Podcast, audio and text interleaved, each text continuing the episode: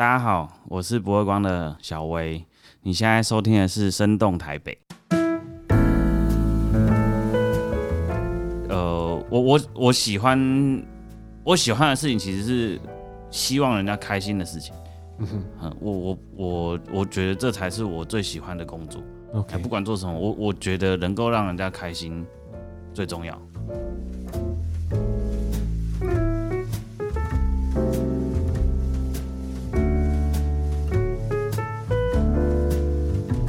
第一次是这样，嗯，你就来试吃，说哎还不错，不过我觉得这个你就给我一些意见嘛。嗯，然后大概过个2-3天说，哎六，对，怎么说来再吃红豆饼？对，你说哎再帮我试，就我的很好的朋友试到看到红豆饼就怕，不是，是看到我的电话会怕。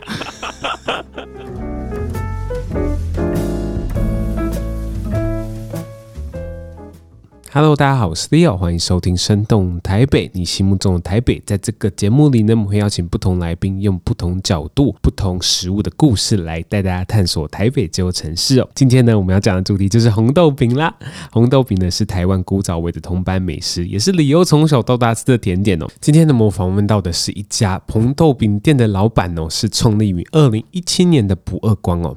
他从一台小小的红豆饼推车开始卖红豆饼，他们把红豆饼打造成文青风格，主打用料实在跟客制化，饼皮烙印的红豆饼哦，让这个传统的小点心摇身一变变成企业主跟精品业指定的合作美食哦。我们那天走进不二光的店里面哦，摆满了数百家的品牌合作记录哦，其中包含 Tesla、星宇航空、Coach 等超大品牌都有跟他们合作哦，甚至在去年变成总统指定的国宴红豆饼哦。那我们话不多说，我们就直接欢迎我们不二光的小薇。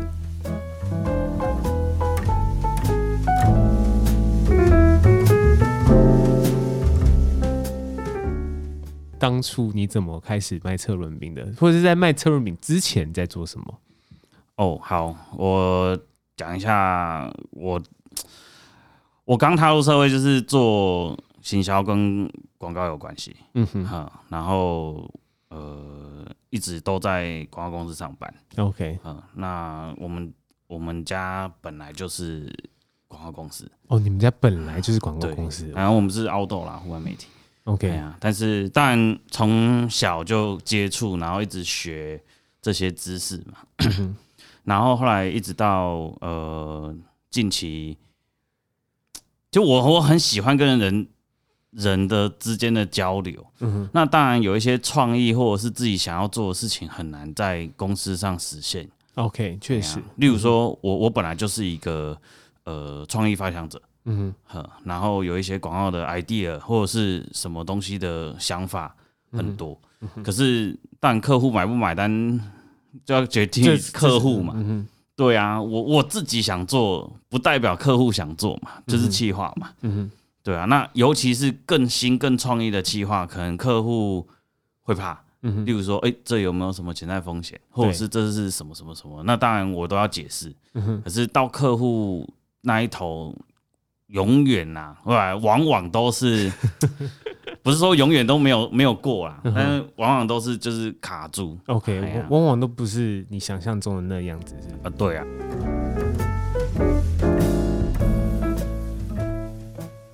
然后后来你就觉得说，好，那我既然就是待了广告公司，我觉得我比较喜欢就是让我的创意得以实现的话，你后来去做了什么事情？嗯，应该是这样讲啦，也是一个巧合啦。嗯，那时候就开始做，就觉得，在广告公司待有点闷，嗯，但不是，这热情而已还是有，那个创意的想法跟热情都还有，嗯。但是你知道，总被打枪太多次，或者是很多自己想要做的做不出来。对。然后好，那就那当然。我后来去做 Airbnb， 就是做民宿，因为我喜欢跟人家接触嘛。然后做 Airbnb 以后，带了很多房客去做了1年啦。然后带了很多房客去吃台湾的小吃啊。哦，对啊，嗯，所以老板，你英文就是应该是非常非常流利的，是不是？欸，我完全不会英文，什么？真的完全不会英文，不会。但 Airbnb 的房客都是。欧美人是比较多吧，我的理解。也还好欸，是吗？亚洲人也很多，亚洲人很多，亚洲人很多，日本人、韩国人都有，都有。那怎么沟通的？怎么沟通？比手语，当然超级比正确的手语不会啊，那乱比的会，那再用一些什么破英文单字，但奉劝各位还是要学英文，还是要学英文比较快，对对对，因为就像我带房客出去玩的时候，例如说在逛台北市，好，从我们家一直到西门町，可能会经过总统府。那你知道我怎么介绍总统府吗？总统府不会讲英文，怎么介绍总统府？那总统府的英文怎么讲？President Hall 啊。对，那但是你知道我讲什么吗？你讲，你猜。Very important person。哪我不会英文，怎么那我那么大串东西？不会英文哦。对啊，你要用笔的吗？就是用笔的，没有英文吗？有英文吧？嗯，然后就说 big， 不是、哦。我经过的时候，我就指着这一栋，我说 Preston Office。OK， 嗯，就这样而已。哎，对啊，但就是大家有理解啊，我觉得。就是我觉得我的英文只能这样，就是至少比会英文然后不说的人好吧。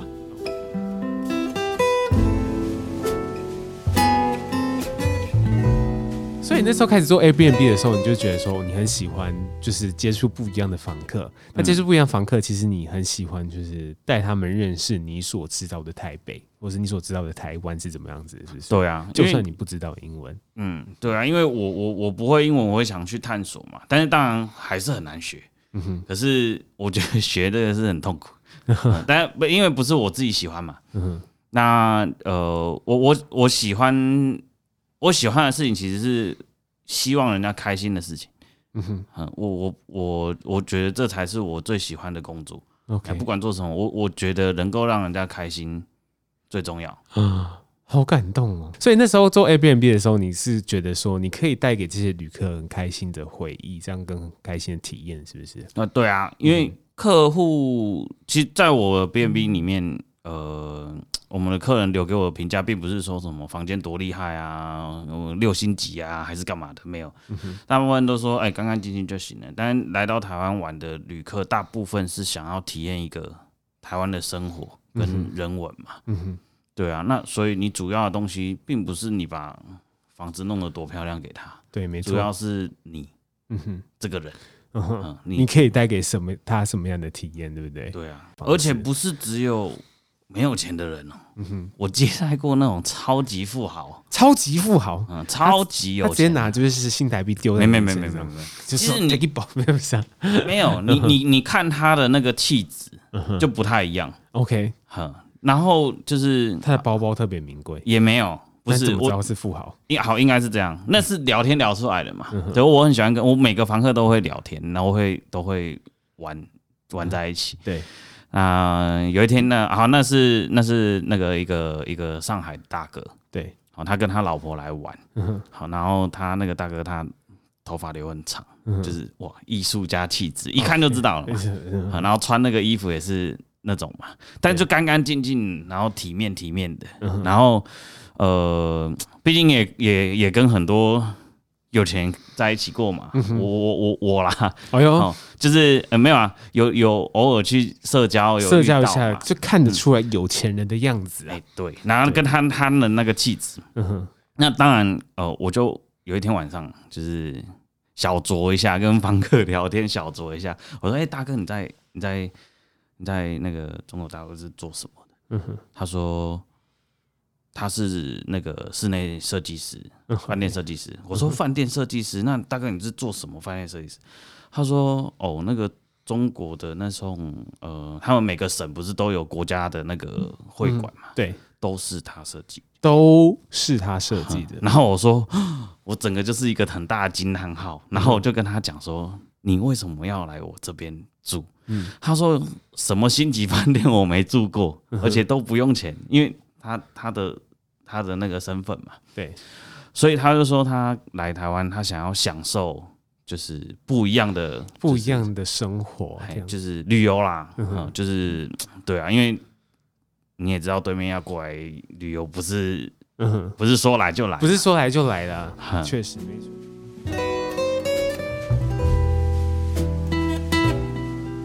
对啊，可是后来为什么我决定去开红豆饼店呢、就因为在怎么讲？就我们我有一半以上的客户也大部分都是亚洲人嘛。嗯哼，是。那在那个时候也刚好遇到台湾的那个叫共享经济。嗯哼，在台湾的法律有一些争议。对，导致那个时候。Airbnb 跟 Uber 都不能使用，不是那么顺啊。对，我其实，在那个做 Airbnb 的时候，因为 Airbnb 我没事，我就去开 Uber。嗯哼，哇，应该是说有一些客人他们会怕拦计程车，嗯哼，然后他们也不知道该怎么办，他又很怕台湾人会坑他们，嗯哼，然后就怕东怕西，嗯哼，然后那个时候他就说我可不可以载他们出去，然后他要给我费用。他宁愿给我贵，他也不要给计程车，我也不太懂。然后那个时候我也想要公平嘛，我说那你有用 Airbnb， 不用 Uber， 他说有，然后说那好，我也有 Uber， 那我就载你，那就这样。那一方面我可以 charge 他费用，他也不会那个尴尬还是干嘛的，对啊，所以我那个时候就是两个并用。OK， 当然因为共享经济那时候在台湾那2017年的时候嘛，对，有争执，然后就停了。那停了以后，我也不知道我当下就是懵了，你知道？现在我该做什么？就是我两项就是收入来源，现在就是都出了问题。对 ，OK， 总不可能在老爸我又回来了，没有不，就是、我还是希望说我想要做一个自己的东西嘛。那当然我不喜欢靠家里，我也没有拿。东东对啊，那后来我当下是这样想啦，你说台湾有多少吃的？因为访客出去有很多东西吃嘛，然后我带他们去吃我喜欢的，我觉得台湾的小吃，好，你可能你觉得不一样，就是我喜欢带他们去我喜欢吃的店，好，那也就是说，我带他们去吃很多小吃，但我发现一个共同点就是。有的人，例如说，外国人他们不吃米血，没错，臭豆腐，那臭豆腐他还可以，勉强的鼻子捏着就吃了嘛，对不对？是吗？对啊，但是有一些台湾好吃的东西他不敢，例如像大肠这种内脏呢，没错，不敢吃嘛。然后，哎呀，后来我就可是我发现一个共同点。就我带他们去吃车轮饼这件事情，他们都吃，没有一个不吃。因为我怎么介绍一样，我不会英文，我怎么介绍这个东西 ？Delicious 也不是、我跟他讲说，因为我要形容这个东西是什么，给他跟他讲嘛。我每样东西都是这样形容。对，然后车轮饼我是这样形容，我说我想很久，然后我就说台湾 donuts。same， 对 ，maybe same， 这样就很像啊，就很像，只是我们是包在里面的，然后甜甜圈是外面很华丽哦，那产品都包在里面嘛，对啊。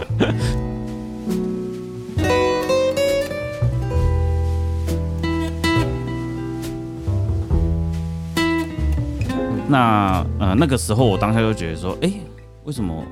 我不自己来卖的，不是，是因为你知道吗？人走到悬崖了嘛，就那个时候不是两个收入都停了。对，那个时候我在家也闷了一个，我在家关了一个礼拜没出门，就是我一直在想说怎么办，我再来要做什么。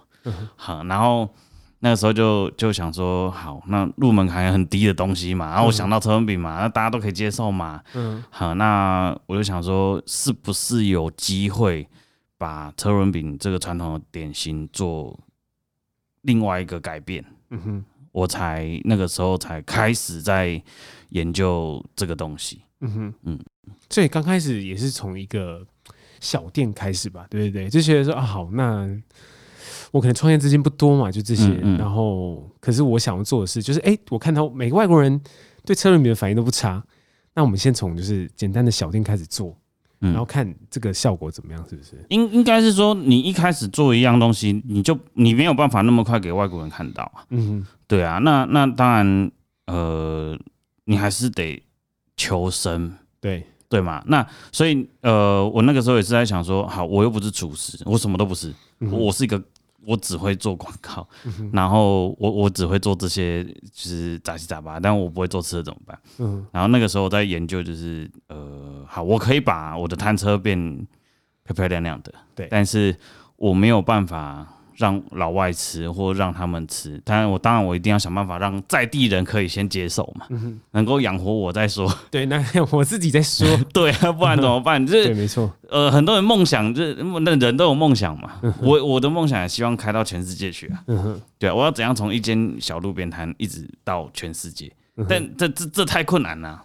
哎呀，那我不先活下来，我怎么做？对，没错。对啊，所以那个时候。我不会，我就上 YouTube，一直搜寻，然后所有影片，所有做车迷的，所有的一切，通通都我该问的也都问了啦，所有配方也是，就是自己试了大概4-5个月，才把东西弄出来。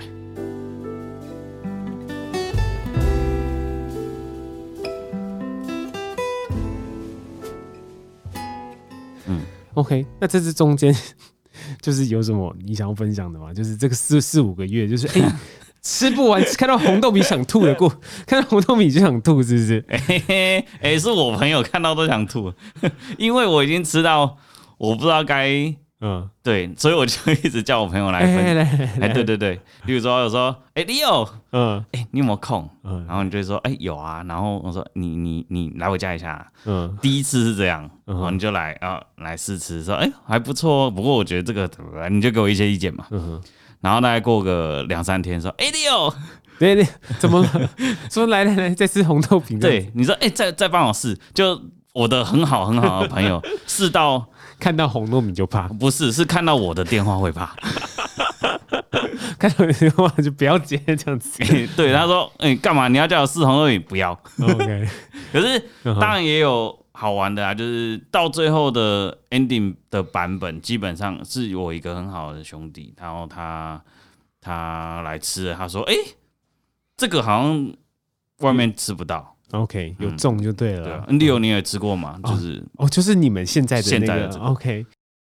其实我在做功课的过程中，我发现一个说为什么要叫不二光，其实也是蛮有趣的。哦，很简单，人家问我由来，我就说这由来太简单。我们叫不二光嘛，就是北龙宫啊，对，就是真就是认真做啊。我告诉你，这个就算我这是我们试了4-5个月的东西啊。这个东西吃起来就是你会觉得北龙宫啊，对，其实这个最大的由来其实要归功于我一个学长，也算啦，他也算我学长朋友的朋友吧，对，然后那个时候我去他的店隔壁洗车，他隔壁是洗车行，然后我就问他，我说我要卖车轮饼，他说你讲真的还讲假的，我说当然是真的啊，我说帮我想一下名字。然后他又说好，我帮你想好，然后但是他下一句话就问我说，你有没有做过吃的？然后我就说没有。然后他就说那你做的东西会不会很两光，很两光？我说没啦，我就用这个名字了啦，就这样，这由来是这样，所以就当下就说好，那你就是觉得我做的很用功，我告诉你，就是证明你看不用功啊，对，好可爱哦，这个故事太可爱了，对，这个故事是真的，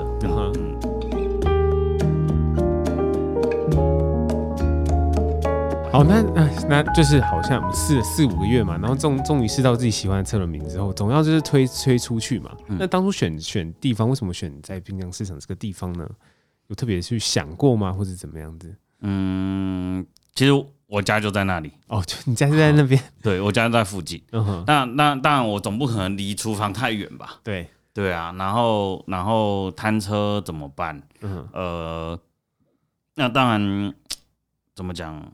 我不喜欢那种推着摊车这样跑来跑去，我比较喜欢有一个固定点，但并不是说我自己喜不喜欢啊，就是有一个固定点，让你的客人会比较有一个例如说我几点到几点，就是有一个规律在，所以我客人来不会扑空，除非我公休嘛，对啊，那或者是今天警察来怎么办？我要跑警察还是干嘛？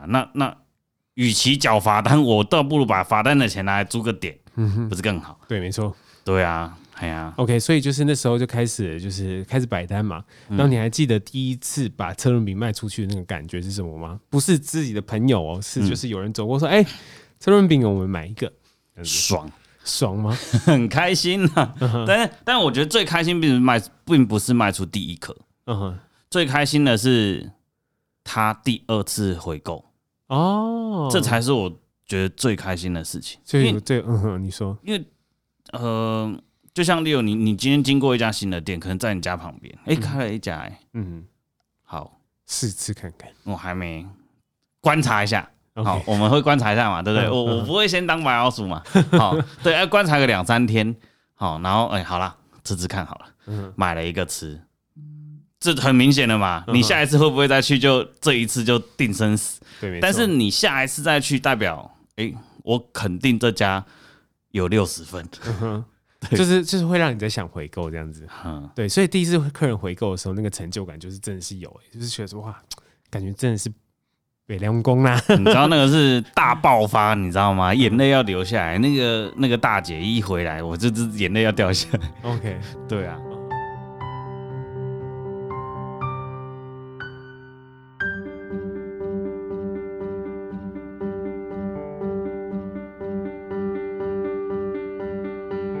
那所以就是中间有经过了一段这个家人认同的过程。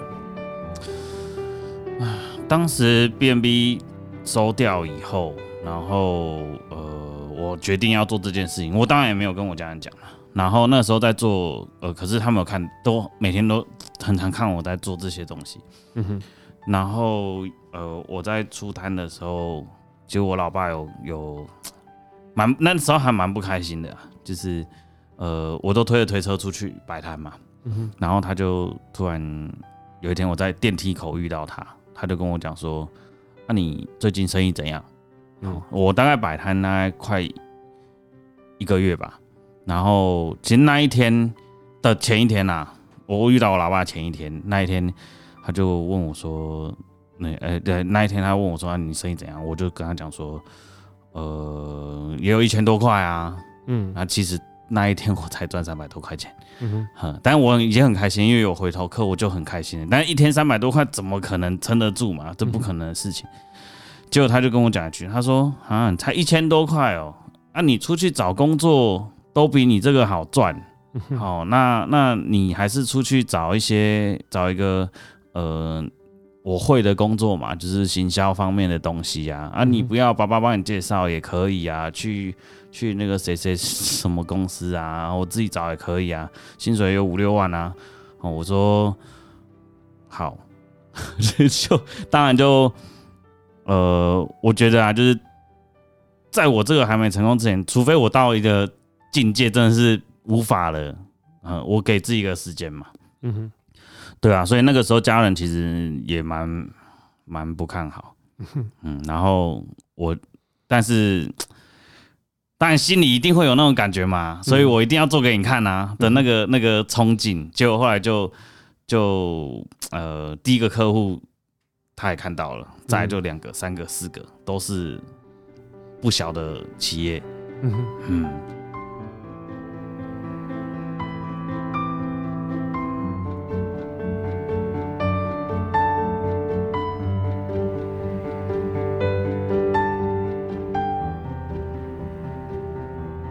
那第一个客户企业来找你的时候，那时候他们就说希望把他们的 logo 可以放在上面，然后呢就可以就是帮他们是出摊吗？那时候其实那个时候我们是外送啦，然后他跟我们定制订车轮饼 OK， 然后那个时候还蛮可爱的，就是我当初的想法是这样啦，例如说哦Leo，你今天是我朋友，我就跟你讲说Leo，那个。我接到一个客户，因为很开心嘛，你会想把开心的事情跟朋友分享嘛，支持你的朋友，你就说，我接到那个韩国的那一家，那家很大的公司，你应该知道哪一间，好，然后你会说，哇，恭喜你接到这个啦，但是问题是，你也一半一半相信嘛，对不对？好、朋友的东西你也信一半嘛，但至少你信一半，对，信一半没错。但是今天我不认识你的状况下，我怎么知道你到底有还是没有？就算我拍这么多，也没有办法证明这个是我做他们家的嘛。那你一定要有客户自己发声嘛。对，那你怎样让客户帮你宣传跟发出声音？很难。对，所以那个时候其实我也是，就是想说。谢谢他们，也是我们第一个客户。然后我就问他们，我就跟他们讲说，那不然，我们做一个这个联名 ，O 不 OK？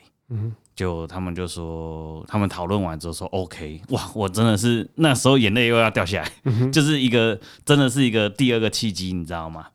然后当下我就我也跟客户讲说，谢谢你们成为我的第一个企业客户。那我就跟他们讲说，是不是有机会可以让就是大家帮我宣传一下？因为我是新人嘛，我是新的店家。那我说你们帮我打卡，那我再赞助你们100个车轮饼。因为我记得100还200，忘记了，还蛮久了。就有客人来跟我讲说，好啊，好啊，好，我帮你们宣传。结果后来去了，你知道那客人真的是超级可爱，员工他们自己的人都发完了嘛，对不对？然后那100个送的他就放在那个桌上，然后上面贴了一张纸条，写说凡是有帮老板分享打卡的人，可以多拿一个，老板招待。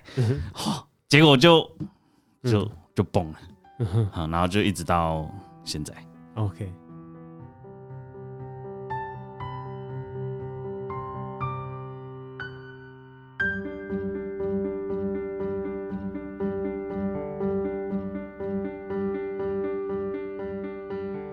人家问我说我是不是卖车轮饼，我说我是卖车轮饼，但是我不是在卖车轮饼，我是在卖一个温度。OK， 哇，就是人跟人之间的温度啦。我就拿我一个很简单的举例好，你说最近中秋节要到了嘛，那你觉得中秋节要送什么？中秋节当然是送月饼啊，就是很直觉性的东西，对不对？对。那可是大家就是说，哇，每天就是说，如果你是一个很大的企业主的话，就是都是一样的月饼，是不是？对，不是，应该是这样讲。我也待在过我们家的公司嘛，那我也是员工哦，我不是因为我家的公司就做办公室，没有，我就是一样是员工，企划还是一样做企划，但是往往会遇到一个就是你知道厂商会送礼嘛，对啊。但是不干我们的事情，对，他是送老板或送主管嘛，对啊，那客户走了以后呢，老板就会把东西拿出来给同仁吃嘛，对。但是我问你我们一样是坐办公室，那看到厂商进来，然后拿东西去给老板，就对吧？那最累的是我们吧？我帮你们服务，或者是我跟你们。工作都是我们在做，然后老板出一张嘴，就是当我们是员工心态的时候，我就觉得说，好像都你们啊，都在巴结老板啊，都在巴结上面啊，那我们呢？那我乱做，那当然不行嘛，对不对？对。那但是老板的想法呢？我今天要送礼，我没有办法送这么多人吧？预算爆表。对，没错。对啊，那怎么处理？那我去年就有一个客户很好玩，在中秋送礼的时候，就听完我这样讲。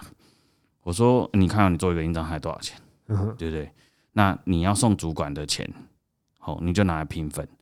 好，例如说我一个车轮饼25块好了，我100个多少？2500，也不过才2500，我可以给100个人吃哎，对啊，那你2500买礼盒可以买几盒？2500买礼盒可以买10盒，对，5盒到10盒嘛，对不对？那你能送谁？这间办公室这么多人，那你只能送高层嘛，对。但是我问你。当你是老板的时候，你觉得你收到什么礼物，你会比较开心？当然说，如果我是老板的话，收到那种客制化的礼物，当然是比较开心啊。对嘛？就是我觉得啦，就是这样。我不管价值，就像我是老板好了，我今天收到一盒月饼，对我来说就是盒月饼，我不是买不起，我买得起。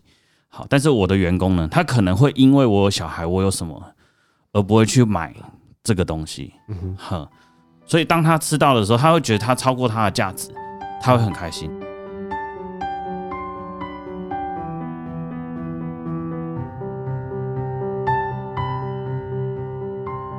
可是我觉得确实这样啦，就是疫情这件事情确实让大家可能就是慢下来的脚步，重新审视一下，就说哦，那时候其实我那时候我们刚刚开始去外面拍片的时候，我们就遇到老板嘛，然后老板就跟我们说，哎，疫情期间是大概是亏损了，就是20-30万嘛，那基本上来说，这个20-30万就是亏损之后，你们也会回头想说，那接下来我们要做什么？接下来下一步我们要做什么？是不是？因为疫情从去年就开始了嘛，然后去年比较没什么太大影响，但是还是有一点啦，然后一直到今年，哇，台湾爆发，这才真的痛了，就是业绩完全就是很惨，惨不忍睹。然后，但是很多人都说啊，你不会啊，你又不是内用的，你都是外带，然后你怎么会有影响呢？但是我们家的商品。就是群聚商品，不是情趣商品，群聚商品，就是大家就是在办公室里面就会吃个下午茶，说哎、欸、来，大家叫下午茶吃哦，这样子。对，那当然，你看分流嘛，这怎么会有人？好，这是一个重点。那第二个就是，所有人都是内用店。本来不是做外带的，不做线上的，全部都做了。那也就是说，外送平台假设有1万家店家，对，现在突然多了10万家店家，那请问会不会影响到你的生意？没错，一定影响啊。对啊，就是不要说就是同性质上面，但是它搜寻的量变大，那你的摊位就变小了，对吧？一样的道理，所以我们整体。也影响蛮大，所以这3个月算到今天啊，然后我们看大概损失20-30万，甚至快40了。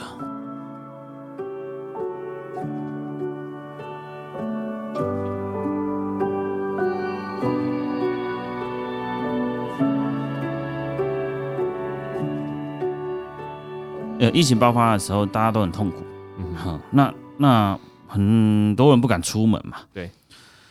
然后我其实也有跟我们员工讲说，你们如果说真的会害怕出门，然后不敢来上班，OK， 我们先大家讲好，好。当然我没有办法说我大家就放无薪假嘛，对我也是啊，对啊。那愿不愿意？那或者是你们就是保护好，然后到店里上班，好，那。大家都说好啊，那他们还是觉得说哦，来店里帮忙好了。那员工那么挺你，你总不可能对他们，对吧？就说啊不行，因为公司没赚钱哈，所以你们都不要来，大家都放无薪假。就是但对很多店家来说，也许我只是小小的店啦。那当然对我有认识开餐厅的朋友啊，做餐饮的朋友，惨到比我还惨的还有。那当然我不能。以我来盖全部嘛，可是我能够做到的，就只能这样。我还有员工我店长跟我讲说，老板你会不会撑不下去？老板你还活得了吗？我下个月这个店还会开着吗？这样子，当然他听得出来，有开玩笑，也有担心呐。那我也很感谢我。跟着我工作的伙伴，真的很感动，因为他们在疫情就是最惨的时候，就是也有跟我讲说，老板没关系啊，我自动减薪。好，这个真的是让我很感动，我真的是听完，我真的眼泪真的要掉下来。啊，那当然，我也希望可以赶快再恢复正常啦，可是我觉得有点难。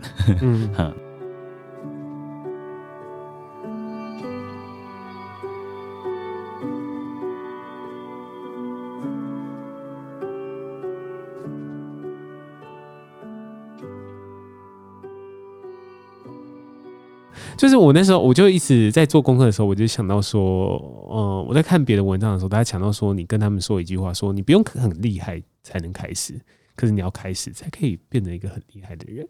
那就是我觉得老板你是个很谦虚的人，就是啊没有啦，就是怎么这样讲。可是就是你其实从一家小小的摊位，从刚开始不知道做什么，从一家小小的摊位这样开始做起，然后呢，渐渐的从品牌认识你，从第一个客户认识你。品牌认识你，然后一个个品牌这样做下去，对、啊，然后甚至经过疫情之后，你还活在这边，那就是一件非常了不起的事情了。对啊，因为其实当然我也是希望，因为这一次的疫情的冲击啦、嗯，就是其实去年其实老实说，在台湾，我觉得大部分的人都已经好像觉得台湾太安全了，然后不会有什么事情发生，然后就大家就是还是一如往常、嗯。就因为这一次可能3月的时候大爆发之后，但我自己也有一些新的本来想做的想法而催生更快，没办法，因为这疫情，所以势必要走、嗯、想办法走新的一条路。我觉得因为这一次的疫情，应该全球都会有一个很大的变动、嗯哼，不管是吃的也好，还是公司也好，我觉得看大环境应该会变动不小。嗯，没错。就是你看，本来没有这件事情，可能要拖10年到20年的时间才会有一个慢慢的改变、嗯。但是因为这个疫情，嗯、它的改变的时间跟速度会变得更快。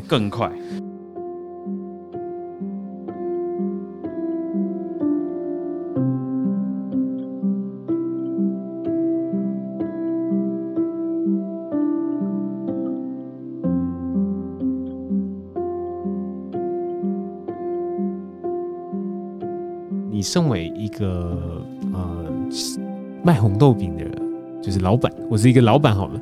你是怎么看台北这个城市的？对你来说，台北是一座什么样的城市呢？台北哦，嗯哼，就是我生活的城市。好，那其实我很喜欢台北，就是一个生活便利。然后所有的因为都市嘛，但我也是都市小孩、啊，真长习惯了，跟我老家不太一样。我老家彰化，那个截然不同。但是当然，台湾在台北呢，我觉得便利性很好啦。嗯、哎呀，那我也很喜欢介绍，就像我做 Airbnb， 我很喜欢介绍外国人，台北。或者是不要说台北啦，就是整个台湾的文化，就是很漂亮。那毕竟我在台北开 Airbnb 嘛、嗯，所以我就带他们介绍他们哇，台北有什么东西啊什么的。其实台北是一个，我觉得当然跟国外来比，台北市还不到这么多元呐、啊，就是外国人也不多啊，然后什么。但是我很希望就是能够帮助台湾，或者是帮助台北，嗯、然后帮忙介绍给全世界、嗯，这是我非常非常想一起做的事情，对吧、啊？因为我说真的，车米这个东西其实是很久很久以前的传统的点心，嗯、但是现在很多人都说哦，鸡排啊，珍珠奶茶，这你知道红豆饼？车轮饼这个东西在台湾多久了嘛？虽然是日据时代过来的，嗯、可是它在这边。你猜他多久了？在这边，在台湾，就是日据时代过来的、啊，已经100年的历史了呢、嗯。对啊，那100年的历史，我觉得这个一直都没有消失哎、欸。嗯，哎呀、啊，那你说。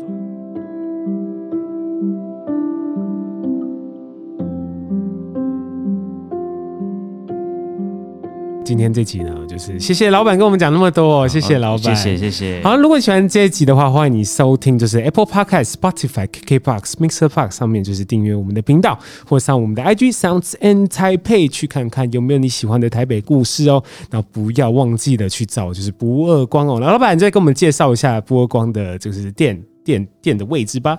哦，我们搜寻不二光，我们的各分店的资料都有啦，所以你可以在 IG 啊，或者是脸书，或者是上网打“不二光”3个字，其实都找得到。对，大家赶快去吃不二光哦，吃就是很特别的台湾味红豆饼啊！那我们这集就先到这边喽，拜拜，拜拜。